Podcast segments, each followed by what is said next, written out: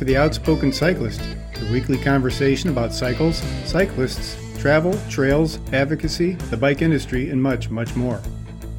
WJCU broadcasts and streams the Outspoken Cyclist on air show at 8 a.m. every Saturday morning. In Northeast Ohio, tune in to 88.7 FM, or worldwide, listen in at WJCU.org. Our weekly podcast is available at the close of the on air show at outspokencyclist.com or download it with your favorite podcatching app to listen anytime. Now, here's your host, Diane Jenks.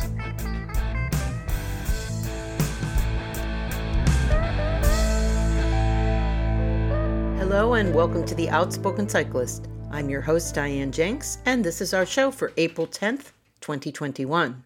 I hope you had a great holiday if you celebrated and are enjoying some of the great spring weather.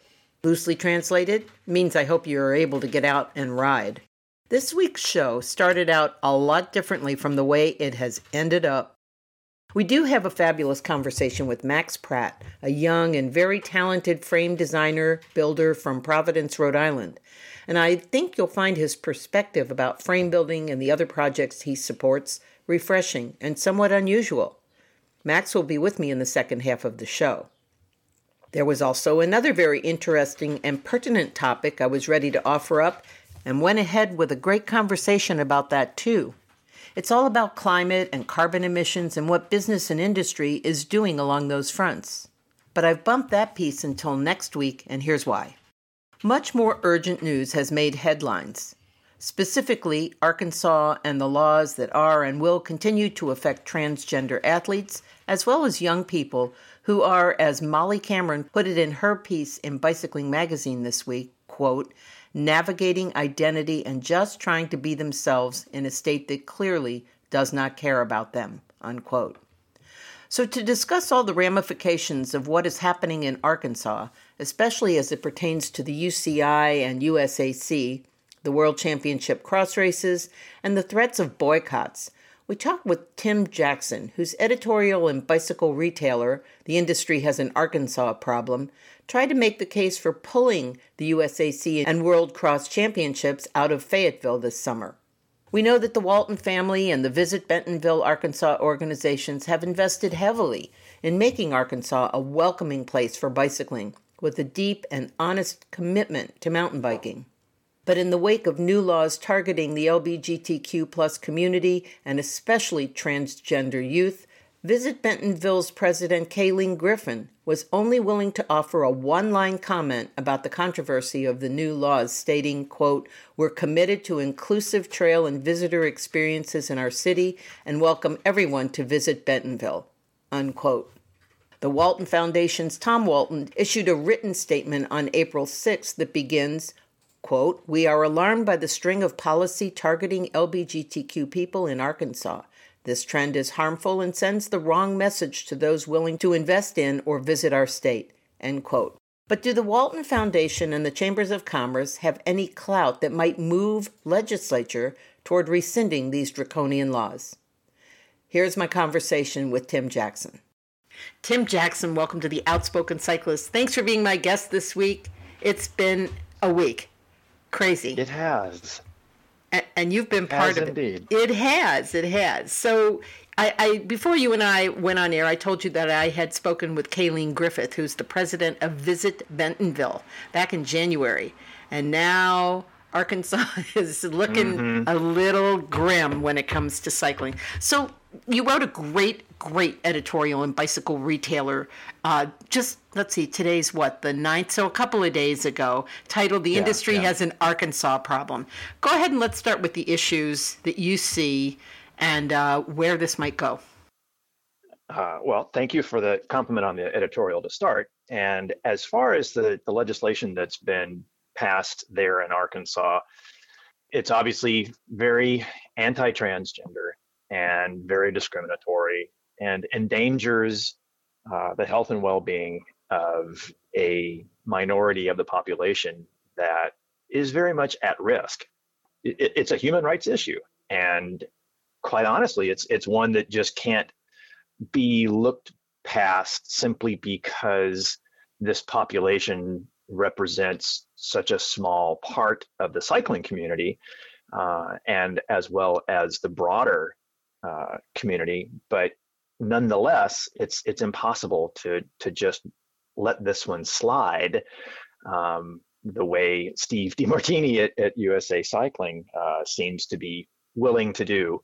Um, I, I don't see how, as an industry, that prides itself or attempts to pride itself at being inclusive and wanting to be even more inclusive, how we can ignore this and continue to ignore it because it's it's a reality for a greater percentage of people in the industry than many people want to think because of the fact that cycling as as an industry and as a sport has been a bit more left than right if you will so we do have uh, to a degree an outsized part of our population our community that does fit into the transgender world um, we have a lot of people in our community who are LGBTQ, and you know we have to we have to stand up for them. I have too many friends and family who are in that community to to simply go, well, it doesn't affect that many people, or or whatever. I, I there's no way for me to gloss over it. There just simply isn't. So let me play devil's advocate for just one moment. The yeah. issue the issue in Arkansas right now is the fact that the UCI and USAC besides the draconian laws so i mean i mean they mm-hmm. that that goes without saying that what they're doing in arkansas on a broad scale is not okay but usa cycling and the uci have invested heavily in the world cross cyclocross championships at mm-hmm. fayetteville mm-hmm. in arkansas and so and your your uh, uh, editorial addressed that, saying, listen, you know, I'm sorry, buddy, but this is still something you're going to have to think about. So, what would it take to move this already in place enormous event out of Fayetteville and where's it going to go? Of course, you know, Major League Ball figured out how to get the All-Star game yeah. out of out of Georgia to Denver in, in less than a few days, but we're the bicycle industry. Yeah. Well, and that's an excellent point about MLB because you look at MLB, they're a multi billion dollar corporation and franchise that is global. So the potential financial risk that they have is significantly greater than anything cycling could ever begin to dream of. We're just not on the same scale. And yet, they took a stand almost immediately. And I, I applaud them. And it's rare that I applaud baseball, don't get me wrong. Uh, so you know I, that's that's almost an uncomfortable confession to make. But in terms of cycling, we have 10 months to move the the world uh, cyclocross worlds out of Arkansas. That's that is absolutely doable and uncomfortable absolutely you know and I, I made a remark on on twitter days ago um, about uh, the uncomfortable situation that they are in.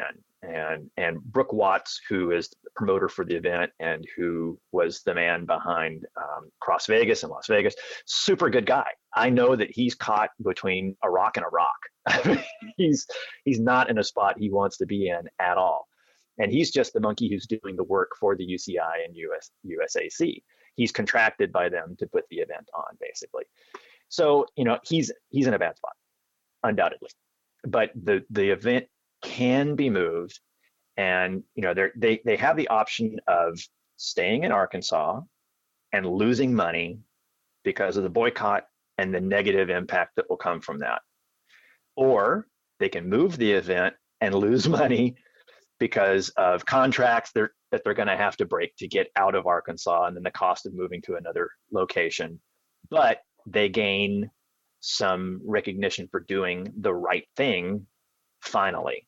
So, you know, I get it. It's not a win-win, but you know, they they they are left with a really really bad situation. Um, but again, you know, human rights are human rights, and if this was a law that um, was passed that say legalized lynching even though USAC doesn't have an elite black rider who will be competing for the team at CX Worlds, I don't think they would want to send a team. Right. And I think that they would say, you know, enough is enough. And, you know, if we choose one minority over another, as, as others have said, it's all or none. You take all of us or you take none of us. And until that happens, you know, we, we got to take a stand. And one of the things that I left out in that editorial that I really should have done a better job of clarifying is that this isn't just about CX Worlds. It is about the, the fact there's there's a US Cup mountain bike race going on in Arkansas this weekend. Uh-huh. So, you know, there's there the, the water is muddy, and I totally understand that the the event organizers and the people on the ground there were really caught off guard to a degree. I mean, all of this was was happening. The legislation, you know, was rolling for weeks and months before, so there was some opportunity to be aware of, ooh, this could be bad. But taking that off the table, just the fact that they were already there when all of this landed on them, I, I get that they're in a little trickier position than an event that's happening in 10 months. Totally get that. But I've I've yet to see really profound statements from the brands and people involved um, yet. I know and I know that there are some. I just haven't had a chance to dig through the weeds. So much has been happening over the past few days. Holy moly! And it's good. A lot of good stuff is happening. A lot of good conversations are happening. That's true. But I did want to clarify that it's not just about CX Worlds. It really is about Bentonville and everything going on. Right, and Fayetteville, and just the state, the state yeah. of Arkansas. Let me take another moment to reintroduce you. We're speaking with Tim Jackson. He owns POW Word Communications, awesome name for a company, action figure. And he penned a great editorial in Bicycle Retailer on uh, April 7th. We will put a link to it on the Outspoken Cyclist blog that will accompany the show this week, uh, titled The Industry Has an Arkansas Problem. And, and it's just an interesting way of, of couching it. So I want to go a little bit beyond this and see uh, something else. There's a lot of controversy over whether transgender athletes should compete with binary athletes, especially athletes on the par of a Rachel McKinnon. And she was, or I, I mean, I haven't heard from her in a long time. I haven't seen anything about her in a long time. A very prominent transgender track rider.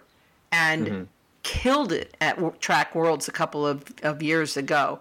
So I'm not sure how we reconcile both of these positions. I, I absolutely respect and and I know transgender people. I think it's very important that we acknowledge and give them every possible opportunity to be who they are.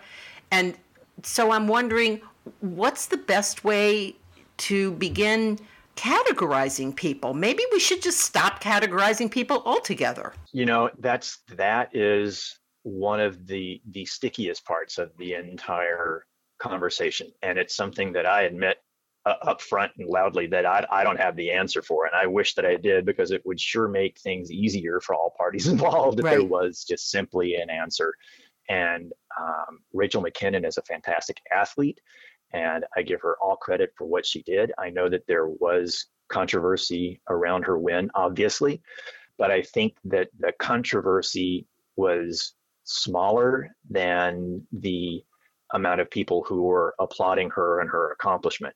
I know other trans athletes who do not at all dominate in their categories and who don't seek to dominate in their categories. They merely wish to be recognized as who they are and be afforded the same opportunities to live their life the way others live theirs. And that's that's what really is part of what hits home for me. I have two daughters, one of which came out to me as being bisexual when she was only 13. The other came out to me as being non binary and change of pronouns to they, them at the ripe old age of 10. And so even though I don't have a transgender child, I have two children who are on the spectrum of LGBTQ, who are a part of that community. I've lived in San Diego's gay community, uh, literally inside the, the neighborhood that is most associated with the gay community of San Diego for well over 20 years, and uh, proudly. And have participated in our pride parades and have a lot of friends within the community. So this is something that is extended family and literal family for me. And again, even though I do not have a transgender child or relative in my family, it shouldn't be a qualifier at all.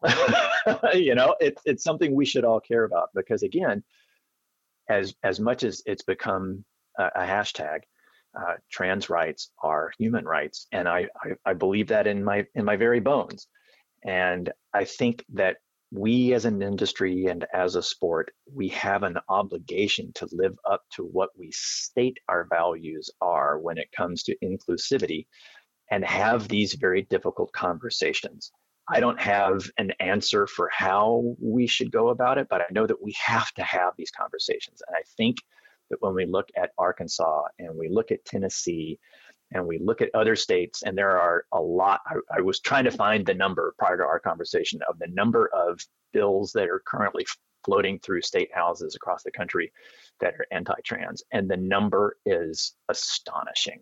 It is similar to the number of bills that are going through states to restrict voter rights. There's right. there's definitely a, a, momentum going right now that is morally reprehensible to me and is restrictive.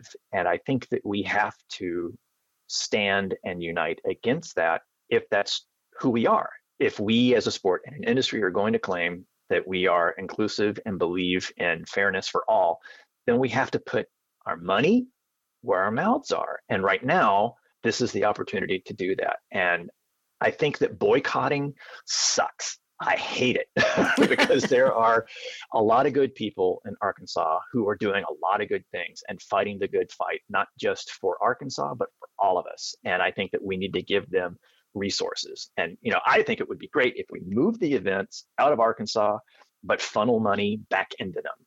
Like, you know, really give the people on the ground fighting the fight the tools to fight the fight inside their state because they're doing it not just for them, but for all of us.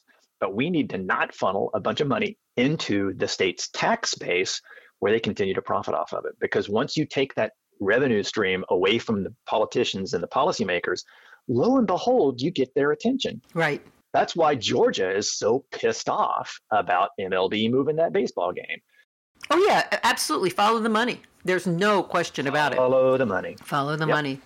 Well, you did bring up something that's really, really important, and that is for an industry that has found itself being called the, you know, white boy industry for so mm-hmm. many decades. And I pale male and stale pale male and stale and you even said that in your in your um, editorial but yeah. having been a woman in the industry for over 40 years you know, yeah. I am not as much in the minority as I used to be, but right. I have, I have. But you were. Oh, there's no question that I fought tooth and nail for uh, decades. So this yeah. is not really different in a way. If we're going to say no. that we are going to be diverse, inclusive, we need to do something that shows that we're doing that really, not just, mm-hmm. as you say, give lip service to it. Well, what? Yeah. Okay, so here's the crystal ball part. What do you think your best guess is as to what's going to happen in Arkansas? oh, I wish I knew. Um, Wouldn't it be nice you know, to say, "Let's I'm do so this"? much. I'm yeah. I'm so much better at trying to predict trends in in what's happening in cycling as opposed to what's going to happen politically and happen in Arkansas. Oh, I could ask I, you that too, real quick. oof, you know, I just I want to believe that USAC and UCI Cycling will do the right thing and move the event. I think that there's a lot of very positive momentum moving in that direction in terms of what the community writ large, what people in cycling are demanding. I think that there's too much for them to lose in keeping everything in Arkansas uh, in terms of potential financial fallout from a boycott, as well as the the negative uh, PR of continuing to hold the event there. So uh, I, I want to believe that better things will happen. The cynical side of me says, eh, they ain't going to do a darn, darn thing. Um, You're allowed to swear I'm, on this show. We're we're not on we're not on public radio. this, I meant to ask that disclaimer earlier in the show. Well, uh, you know, part of me thinks they're not going to do a damn thing, and I think that's just incredibly shitty. But um, you know, I I want to believe that momentum is going in the right direction. They have time to get their feet underneath them, pull up their big boy pants or big girl pants, and and do the right thing. And I think the pressure is on for them to do the right thing. Um, beyond the the world's events, I really I really hope that the industry will evaluate what it does in Arkansas beyond this moment, beyond their Instagram posts about how they believe in inclusivity and actually do something. That's what I'm most interested in seeing. Well, a lot of people did a lot of things to bring things to Arkansas in the last couple of years. I mean, you've mm-hmm. got um, Unbound. Is that what it is? No, Lifetime. Lifetime events. Uh, yeah. You've yeah. got the Waltons. You've got a lot of clout. And yeah. so the question is can they turn that into political will to. Correct. But if anybody's got the opportunity to make things happen in Arkansas, it's the Walton family. You would think so. I mean, one would think so. You want to, you and, and they they are supposed to be huge supporters of cycling. They need to be huge supporters of cycling that also includes inclusivity and human rights. If they can make that step, if they can say, you know what, we're pulling all of our financial support for you, the politicians, right? Then they might get somewhere, and that's what they need to do. I, I am again, the cynic in me is like, mm, not going to happen, but hopefully, if there's enough pressure from the cycling community, which is again, for lack of a better term, a bit more liberal, they will push them in the right direction. I'm I'm hopeful, hopeful, hopeful. I, and I just know that there's momentum right now, and I hope that that continues.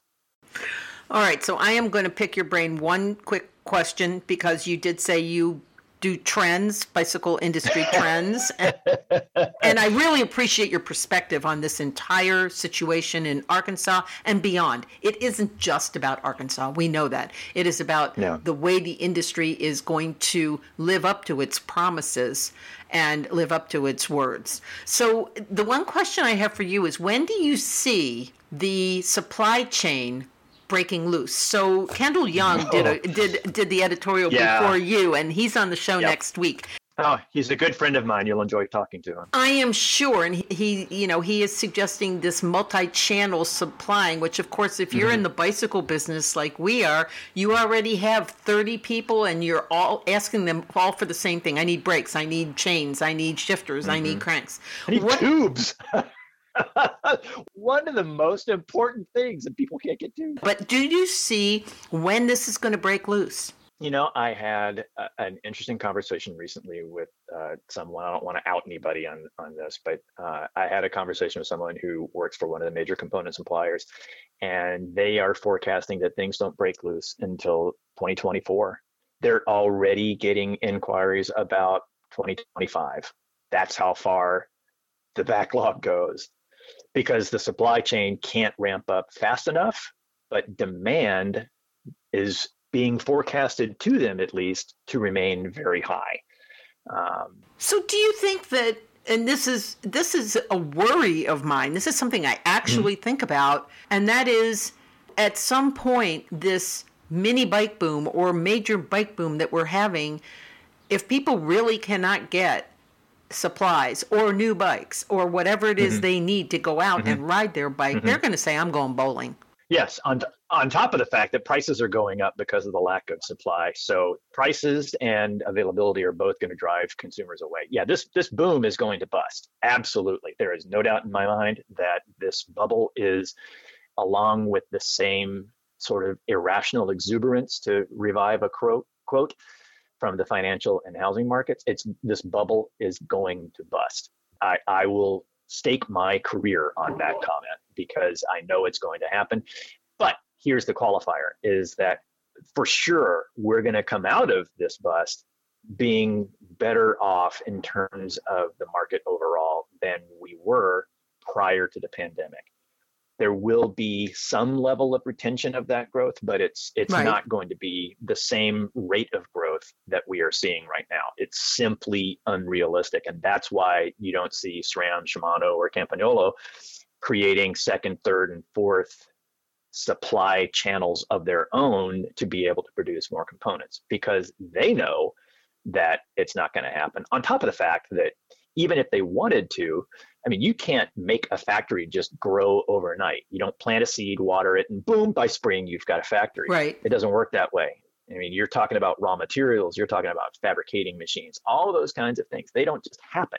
And people say, well, we just got to do it here in the US. Good luck. Right.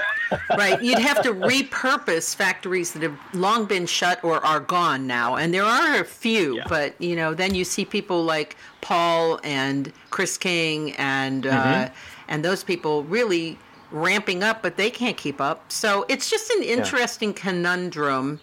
So mm-hmm. it's just I'm watching things happen. I'm like, oh, I'm so glad I'm not in regular retail anymore. Yeah, it's uh, been a really weird, weird year. I mean, I've got a, a, good friend who has a small shop here in San Diego who, for the first time, is is completely operating uh, at a profit. Everybody he owes money to is paid. Uh, he's able to pay cash. He's completely flush, looking at you know being able to continue to be profitable now. Um, and and that's that's awesome. It is awesome. But it, it's it's also uh, he's smart enough to know that as soon as enough people get vaccinated, right. there's going to be fewer people riding. And they go into big cities. San Diego really isn't that big a city. We we have pretty crappy um, mass transit, but you go to the bigger cities that do have mass transit. Their mass transit's never going to recover. It's never going to recover. It's going to be at much lower numbers. Right. But there will be people returning, and you know that's that's going to take some of the the hit but there will be a greater number of commuters in urban places. And as an industry, that's another category that we've always neglected. We don't do enough because it's not sexy. You don't win the Tour de France on a commuting bike. So how do you market that? You know, and, yeah. and that's a reality that we have to embrace. E-bikes, same thing. Right. We just haven't found right. a way to make that sexy. But you know, keeping people on bikes and and watching cities become decluttered of cars I, to me i think that's really really sexy i want to see more and more of that and watching the new secretary of transportation ride his bike yes it, it doesn't yes. hurt either well, this, I am super optimistic about that. Yeah, me too. Well, this has been awesome, and I really appreciate you making time to talk with me. I know that you are swamped. We are all swamped. We are all sort of overwhelmed by all of the things that are happening all at the same yeah. time. Um, and so, once again, we've been speaking with Tim Jackson. He owns Pow Word Communications. We will put a link to his editorial, The Industry Has an Arkansas Problem, on the Outspoken Cyclist blog. Thanks for talking with me. Have a great day. Certainly, Diane. All right. Tim Jackson is the owner of Pow Word Communications. If you're interested in his editorial, there is a link to it on our blog, outspokencyclist.com, for the April 10th show. We're going to take a short break, and when we return, we're heading to Providence, Rhode Island for a chat with Max Pratt of Pratt Frameworks. You're listening to The Outspoken Cyclist.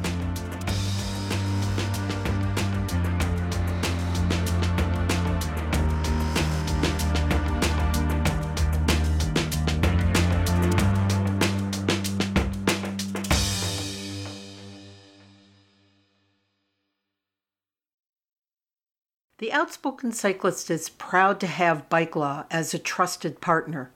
If you find yourself in need of legal advice or assistance as it pertains to any cycling issue, log on to bikelaw.com. You're listening to the station that is your home for college radio in Cleveland, 88.7 FM, WJCU University Heights. We are back on The Outspoken Cyclist. I'm your host, Diane Jenks. By chance, I was looking at the list of exhibitors from the Builders Ball of 2020. Of course, the event had to be postponed due to the pandemic, but I decided to check into a few of the builders who were new to me and saw Pratt Frameworks. I clicked on the link and really liked what I saw. Of course, the bikes are lovely, but it's the other things that Max Pratt, who calls himself a frame designer rather than a frame builder, is not only saying, but what he is doing that made it so compelling to ring him up. Hi, Max. Welcome to the Outspoken Cyclist. Thanks for being my guest this week. What's going on in your neck of the woods? Not much. It's a beautiful day. Um, we had a nice weekend, so we were out cutting wood and yeah. Cutting wood? yeah. Yeah. we do a, a, little bit of woodworking as well, and we were chopping up a, a beech tree that had fallen down over the winter. Oh, poor tree. I always feel sorry for trees that get chopped down and people don't pay much attention to them. They don't like honor the tree. Do you know what I mean? Yeah, yeah, I do. Yeah, well, that's why it's nice to be able to, you know, we can we can use the wood for something, whether we burn it or make some spoons or poles or whatnot. But. Cool, cool. Well, let's talk about Pratt Frameworks and the the work that you do. I found it very interesting that you sponsor teams and you know, especially today, people aren't racing as much. I think they will be, but I'd, I'd like to hear about how you came to that. But I would like to know a little bit about you first. Tell us a little bit about your background and then how you became decided to become a frame builder. Yeah, for sure. So I was a bicycle mechanic in Boston um, at a shop called Cambridge Bicycle, and I worked there uh, and sort of really fell in love with the industry and the people involved in in bike shops and in sort of cycling in general at that uh, ground level. And then I went off to uh, the Rhode Island School of Design and studied furniture design. And there I did, you know, a bunch of woodworking and a little bit of metalworking. I learned how to weld. I kept cycling, and I was part of the RISD cycling team. I got to know a few people um, who were racing bikes, and they eventually caught wind that I knew how to weld, and they were like, "Hey, can you weld me a bike?" And one thing led to another, and uh, I ended up really enjoying it and, and building a lot for friends who were racing. And that sort of like started out this whole R&D process of testing the bikes by racing. And so, you know, there really was never a time where I wasn't working with with bicycle racers and also a frame builder. It's an interesting interesting approach to the industry. I think a lot of people, you know, they'll go to a frame building school or they'll they'll apprentice with a frame builder and then that will be sort of their inlet into the industry for me it was a lot more indirect into into frame building it was just sort of a means to an end like we wanted to design racing bikes and fabricating them was just like what we had to do because we weren't going to order 100 bikes from taiwan with the off chance that they might be good and then i sort of got more into the uh, the idea of being someone who's building locally and and you know really supporting this this traditional industry of frame building interesting uh, it, it's a it's an approach that I don't often hear. Did you ever work for another frame builder? No, no, okay. no, no. Um, yeah, yeah. I was completely self-taught. Uh, I mean, well, I can't really say that. I think a lot of uh, a lot of people who I bugged for advice were extremely helpful. You know, I knew I knew Kris Henry from 44 Bikes had gone to RISD, so I bugged him a bit. And then between you know between YouTube and asking a lot of questions and making a lot of mistakes and a few years of sort of trial and error, building bikes, breaking them, rebuilding them, um, I eventually got to a point where I, I had some idea of what I was doing. But even still, I'll, I'll still bug, you know, Kris or or other people in the industry for advice when I need it. Sure. Let me take a moment to reintroduce you, and then I, I have a question about breaking and, and and rebuilding bikes. We're speaking with Max Pratt from Pratt Frameworks in Providence, Rhode Island, and uh, I came across him because of Builders Ball, which I hope is coming back in 2021. I haven't talked to Eric recently, but we missed it last year, and we were hoping to be able to go and uh, and visit again. So you mentioned building and breaking and rebuilding and and I find that really interesting. There were people who were willing to get on these bikes and break them for you. and that's that's one of those things that that I always worry about, you know, putting somebody on a custom frame or pair of wheels and having something happen. Now it's never happened in our in our end, but apparently it's something you want to happen to make changes on your end. So tell us how that works. Yeah, definitely. I mean, I'll say like it's never you never want to put anyone in danger, right? So right. you never want to do something that would uh, endanger someone. Of course, we all we all sort of end up with liability insurance for administrative reasons. You know, we need them to get accounts with um, various distributors and whatnot. But you know, frankly, if if you need to use your liability insurance, uh, you're in big trouble. So I think, for the most part, when I say like uh, building bikes and breaking them, rebuilding them, it's mostly like we can we can build something, we can ride it, we can see, you know, is there too much flex in one area? Do we want this area to be more flexible, less flexible? And then also doing some long term testing. So, like, where can we put drainage holes inside the frame um, to optimize the lifespan? Like, are we getting too much rust in one area? So, we'll, we'll build a bike up, we'll ride it in the mud for a year, and we won't ever clean it, and then take it all apart and um, and see what's rusting and what's not rusting. Hmm. And that gives gives me a better idea of sort of like how I can change my process to make it better. And I think everyone everyone's doing this uh, to, on on some scale. You know, most builders will ride a bike that they built, and it really helps you to sort of get an idea of what issues might come up.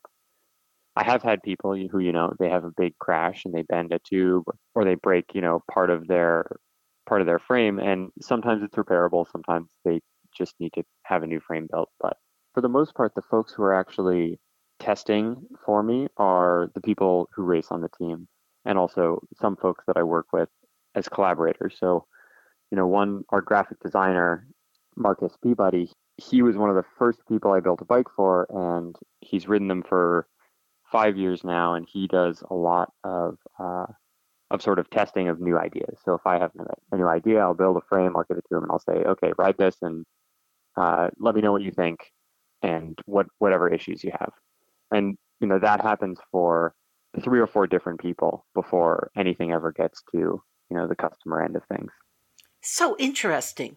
So you're basically building TIG welded steel? yeah yeah so everything is TIG welded um, mostly columbus steel sometimes i'll use just chromoly tubing and we'll shape it here in the shop and then sometimes we shape the columbus steel in, in the shop as well Hmm. So you basically build two types of bikes fixed gear, meaning either track or single speed, just with the, probably with one brake maybe, and off road. So why did you choose those two categories and um, how is that going? Well, I mean, obviously the off-road thing is going great. Well, Um, that's true.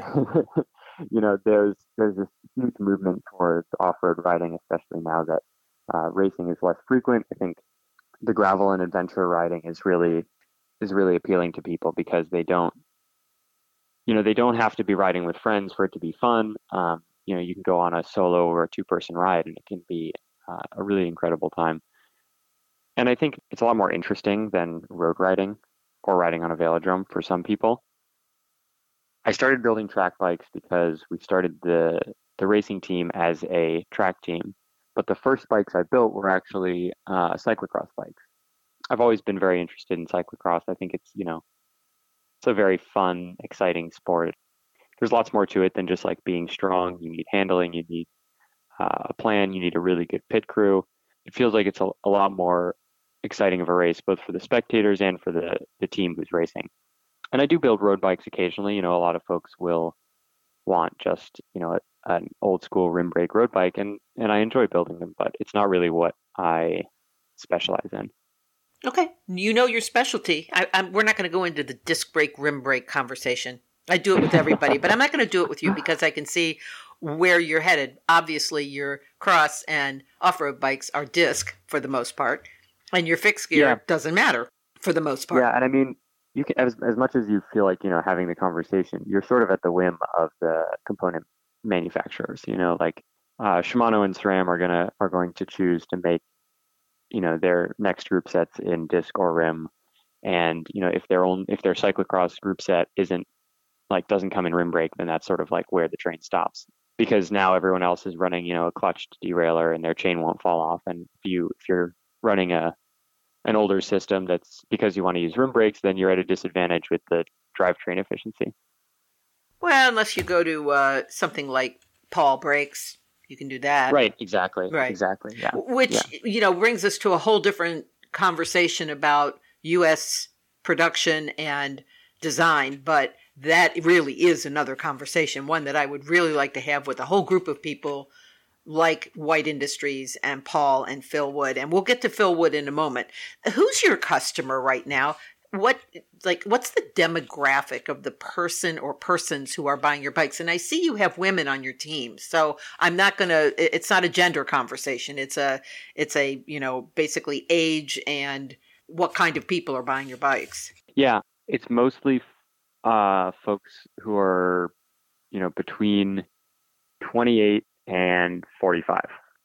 It's funny the the demographic that uh, buys custom bikes that stereotypically buys custom bikes is basically the the, the customer that most uh, most custom builders will have. I think that there's you know there's a price point conversation here as well. Like wherever you land your prices is sort of where where your customers land. For the most part, my customers are people who are excited about um, about the team and they're excited about our design work. So you know they like the the look of the bike and the feel of the bike and the you know the design choices we're making, the builds we're doing more than they might necessarily want specifically to have a custom bike. I think there's a lot of builders right now who you can buy a TIG welded Columbus frame from. So, you know, the the challenge really as a as a custom builder who wants to who wants to be relying on on exclusively customers is to be uh, unique enough and striking enough visually, I think, to to draw customers to you. That's interesting uh, because you you mentioned Marcus Peabody, somebody who does your graphic design. So you have somebody, I won't say on staff, but available to you to change up design as you build your bikes. Are you changing? Yeah. Are you changing graphics continually, or have you chosen something that sticks? I've seen I, I, went through your Instagram account a little bit today and I saw some of the jerseys and I they're they're striking. They're really cute, beautiful. The the one girl in her jersey with I think it had a matching helmet. I'm not sure. I have to rewind my memory here. Yeah. Yeah. yeah it did. Yeah, so every year we try to change the graphics for the teams. One of the things we talk about a lot is to really not become complacent in our in our design work. You know, if the frames all stay the same, so so be it. But if if the bikes all look the same, then it's just kind of boring. And I don't think the frames do stay the same. You know, that's just the nature of someone who's a maker is that they're always trying to improve their craft and their materials and, and their methods. But I do think that as far as design work goes, you know, I work with a, a couple of different people actually, and and we're just talking about starting a program where we bring in guest designers and artists to actually work on the graphic design because that's it seems like an opportunity that um, that would be really great. It does. I like that idea. Uh, before we go f- for a break here, I want to ask you a couple more real quick questions, and that is Are you willing to tell me how many bikes you're making a year? How many frames you're building a year approximately? I mean, what is, is there a goal or is there an actual number? Yeah, so I mean, it, it varies for sure. You know, sometimes we'll get in a contract order and I'll build a, a larger batch of bikes, but they won't actually be they won't be necessarily like Pratt Frameworks bikes. They won't have my name on them, although they are built in this shop and they might have some watermark somewhere. Uh, and we do that with a couple of folks. And then we also, you know, I build all of the custom bikes and the team bikes. And I think it's about like, gosh, if I had to make a number. Um, oh, make it up. yeah, right. I could tell you anything.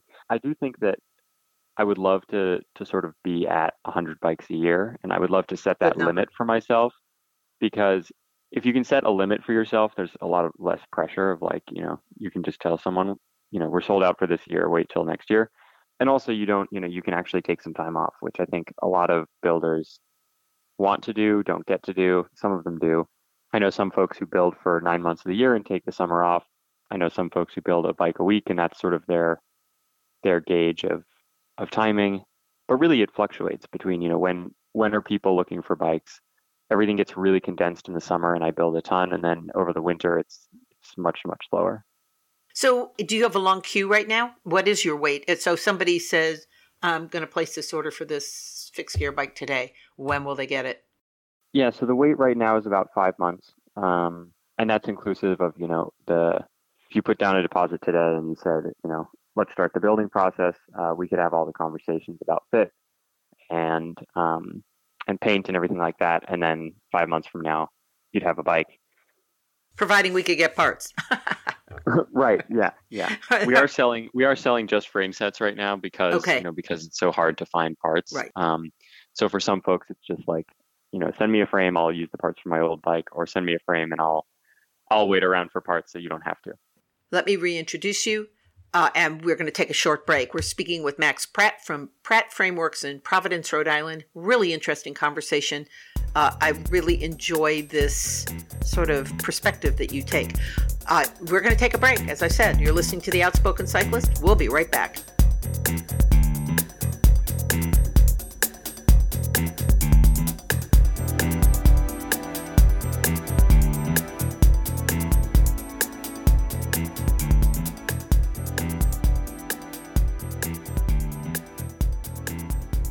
We are back on the Outspoken Cyclist. We're speaking with Max Pratt. He is the Pratt of Pratt Frameworks. And there you have it.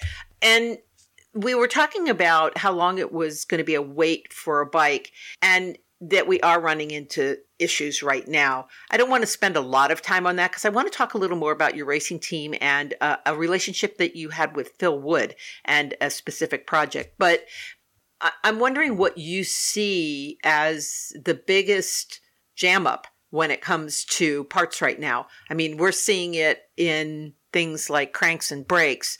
Uh, are you seeing it in other areas that I'm not, maybe? Yeah, so I mean, I think there's two big issues with um, with what's going on right now, and you know, one of them is about the racing team, but you know, primarily as far as uh, building and selling bikes goes, yeah, parts is a huge issue. You know, we can't get any parts from SRAM. They're out till almost August now, I think. Some parts are even out till October of next year. And I think that's just, you know, there's shipping delays, there's manufacturing delays, everything is just sold out. You know, the bicycle boom has taken its toll on the availability of parts. And I think particularly for US ma- manufacturers, like, you know, Phil Wood is incredibly backed up. Um, Chris King is backed up. I know, I don't know how uh, Paul and White are doing, but they're I backed up. That, they, they're yeah, putting on more shifts running 24 seven. Yeah. They're running yeah, every day. Yeah. yeah and you can see, you know, you can see videos of, of these, you know, large companies, you know, they're investing in equipment and they're buying new CNC machines, you know, they're buying, they're hiring new staff. And I guess it's really a question of um, whether this interest in bicycles and particularly in, you know, high end parts is going to maintain or sustain itself. Right. Um, I'm curious to see, you know, how it all pans out in the next five years. I do hope that the momentum, uh, that we can all keep the momentum up because it's really been it's really been great to see more people on bikes.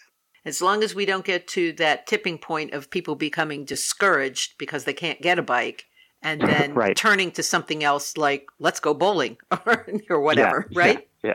Right. Yeah. Let's talk a little bit about your team first. How do you choose your team members? How have they come to you? How many team members do you have? And I take it you have two separate teams, one for fixed gear, one for off road. Well, sort of. So we have we have one uh, sort of umbrella team, uh, which is Pratt Racing, and that encompasses everyone who races on uh, bikes that I build, and it also encompasses, you know, like uh, a few of the people that I work with who just, you know, they're not professional racers by any means. They just enjoy racing bikes, and they also race on uh, bikes that I build.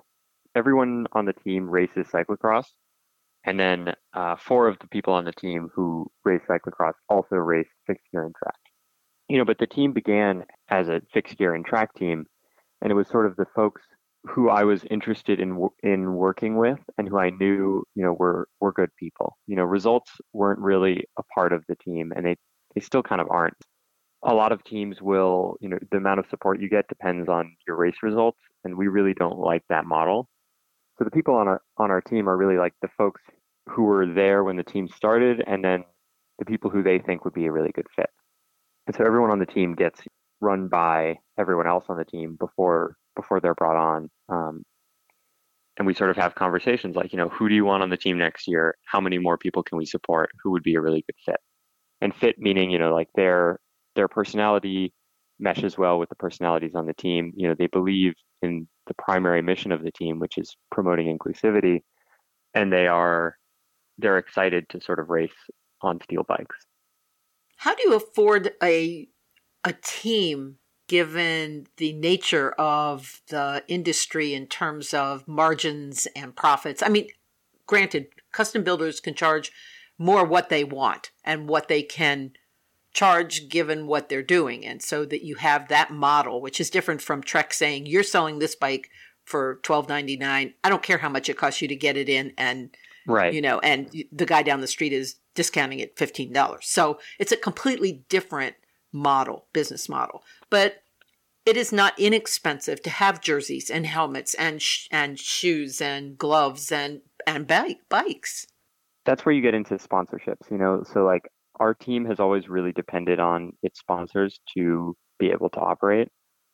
You know, it's not like my it's not like me selling bikes is supporting the team. Like if someone wants to buy a bike to support the team, they should just donate money to the team.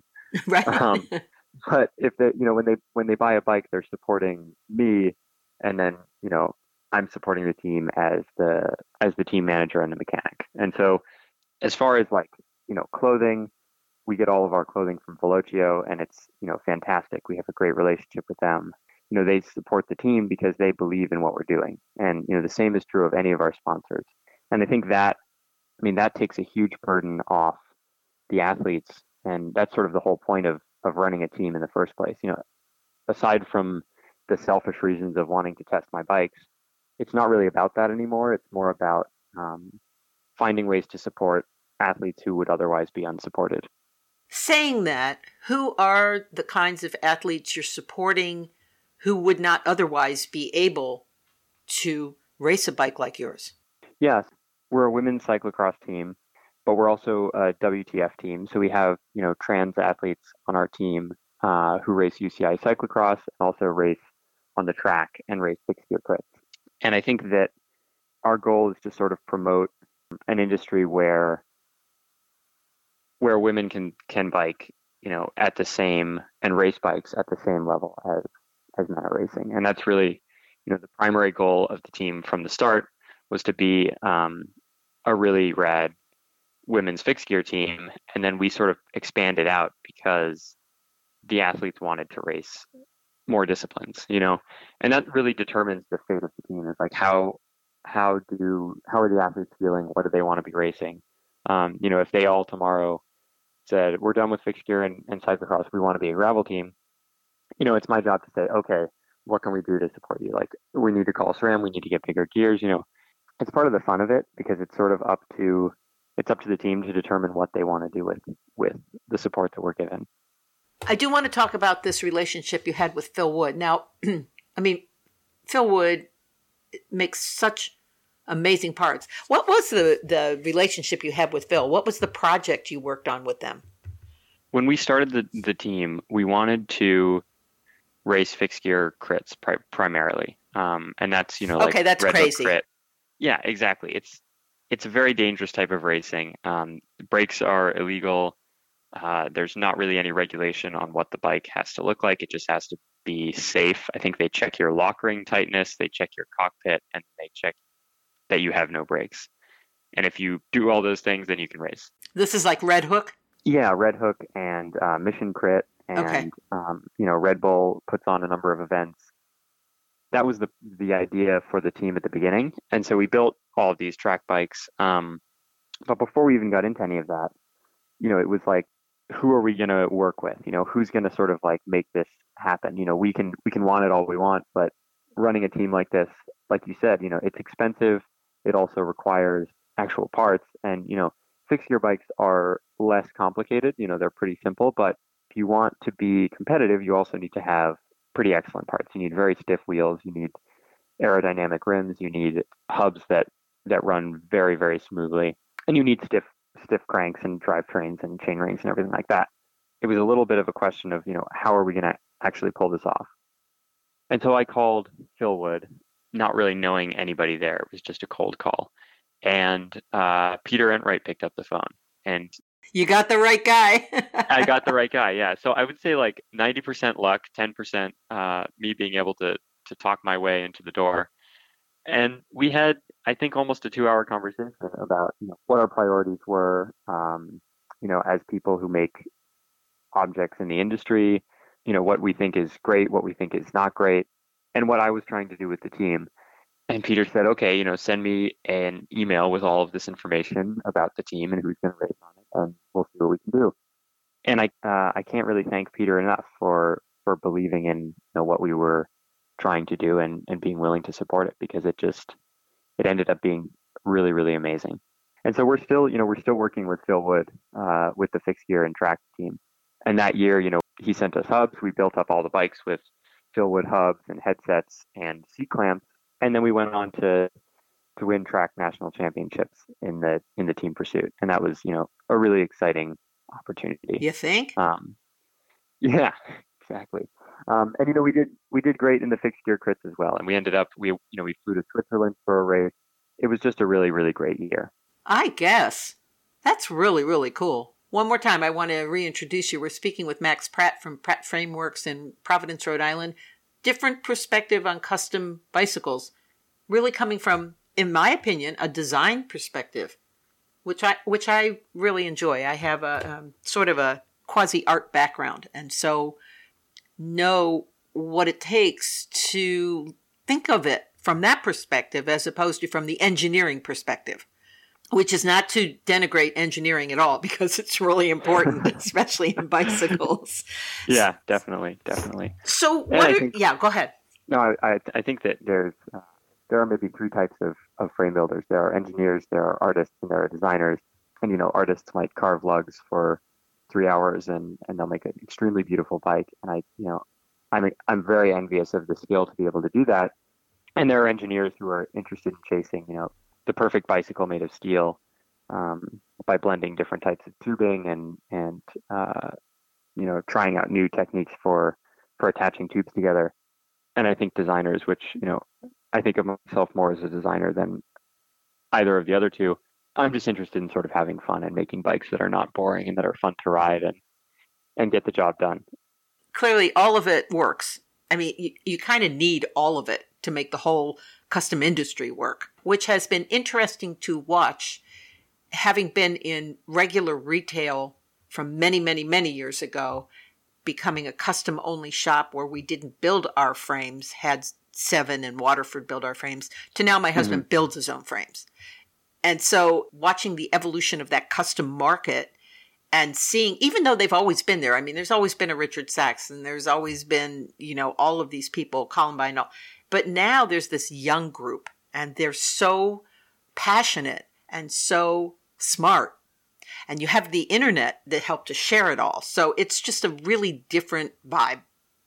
Really different. Yeah, absolutely. And I love it. I think Instagram has done uh, has done some pretty amazing things for the frame building community. You know, it's really helped to connect us, especially this year when we were without any of the uh, the trade shows. It's been it's been nice to sort of follow along on all the people that you that you know um, from the industry. Well, and that takes me to where we're going to sort of wrap this up. What do you see for the rest of 2021 and whether some of these shows like NAHBS and, and Builders Ball and Philly Bike Expo and all of those are going to come back? The word that I've gotten is uh, Philly Bike Expo is intending to come back. The international shows are, are definitely running. And, you know, from a, from a frame building perspective, sometimes it makes sense to go to those shows. I think, you know, if I were to, to run the numbers, it's probably not worth it to go to shows, but it's it's just so much fun and you get to engage with the community and it's fun because you have an excuse to build, you know, exciting and new bikes. So I think we're going to go to shows this year for sure if they happen, but it's also about safety. You know, if, if we can if we can sort of maintain uh, a safe environment at a bike show, then I think it's great but there is that question, you know, in the back of everyone's mind is like, what if COVID gets worse again? And, and we're just trying to do our best to to stay excited and hopeful for for shows like that. Well, of course, the last thing we need to tell listeners is how to find out more about you and your work and to wish you lots of luck in 2021. So tell listeners how to get in touch with you and how to see what you're doing. Yeah, for sure. So, you know, the, the primary place to get uh, the newest information and see the newest things that we're working on would be on Instagram. Um, and it's just at Pratt Frameworks, P R A T T. And you can also find out about sort of the bikes, the pricing, uh, how the process works for ordering a custom build, and also learn a little bit more about the team on our website, which is prattframeworks.com. And then there's also like a team Instagram, which is um, fairly small and just sort of for promoting uh, the team and, and, its activities and sponsors. Um, and that's at Pratt Racing. Well, Max, this has been a fascinating conversation. It's very different from the usual conversation I have with a frame builder, uh, where we talk about fit and we talk about design and we talk about, you know, the queue and all of that. I really think that you're onto something a little bit different and very exciting. I'm very happy to have had the chance to speak with you. Yeah, definitely. And I really appreciate it, Diane. It's, it's great to be on the Outspoken Cyclist. Oh, thanks. It's so interesting that I find such interesting people all the time. It's it's fascinating. I love it. Well, Max, thank you so much. Have a wonderful spring and summer. If Builders Ball happens, we will see you. We actually are hoping to go to French Fender Day if Peter Weigle decides to do that, and we'll be on the east. So uh, maybe we'll be able to stop and have a chat with Pratt Frameworks in person. Thank you. Max Pratt joined me from his shop in Providence, Rhode Island. If you're interested in knowing more, you can log on to prattframeworks.com. My thanks to Max and to Tim Jackson for joining me on the show this week. Please remember that you can always join the conversations going on all the time on our Facebook page or leave a comment on our blog, outspokencyclist.com.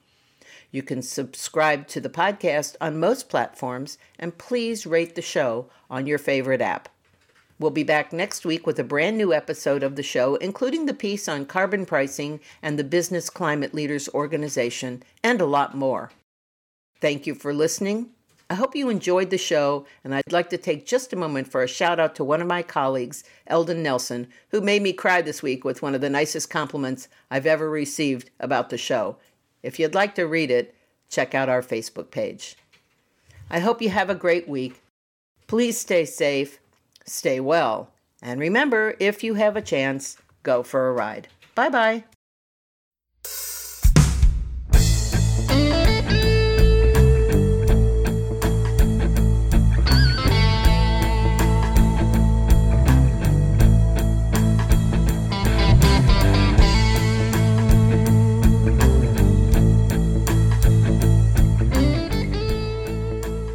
Thanks for joining us today on The Outspoken Cyclist with Diane Jenks. We hope you enjoyed this week's show and we welcome your thoughts and comments. We'll be back next week with new guests, topics, conversations, and news from the world of cycling. Remember, you can subscribe to our podcast on iTunes, Stitcher, Spotify, and most other podcast apps and never miss an episode. The Outspoken Cyclist is a copyrighted production of DBL Promotions with the assistance of WJCU FM Cleveland a service of John Carroll University. Thanks again for listening, ride safely, and we'll see you next week.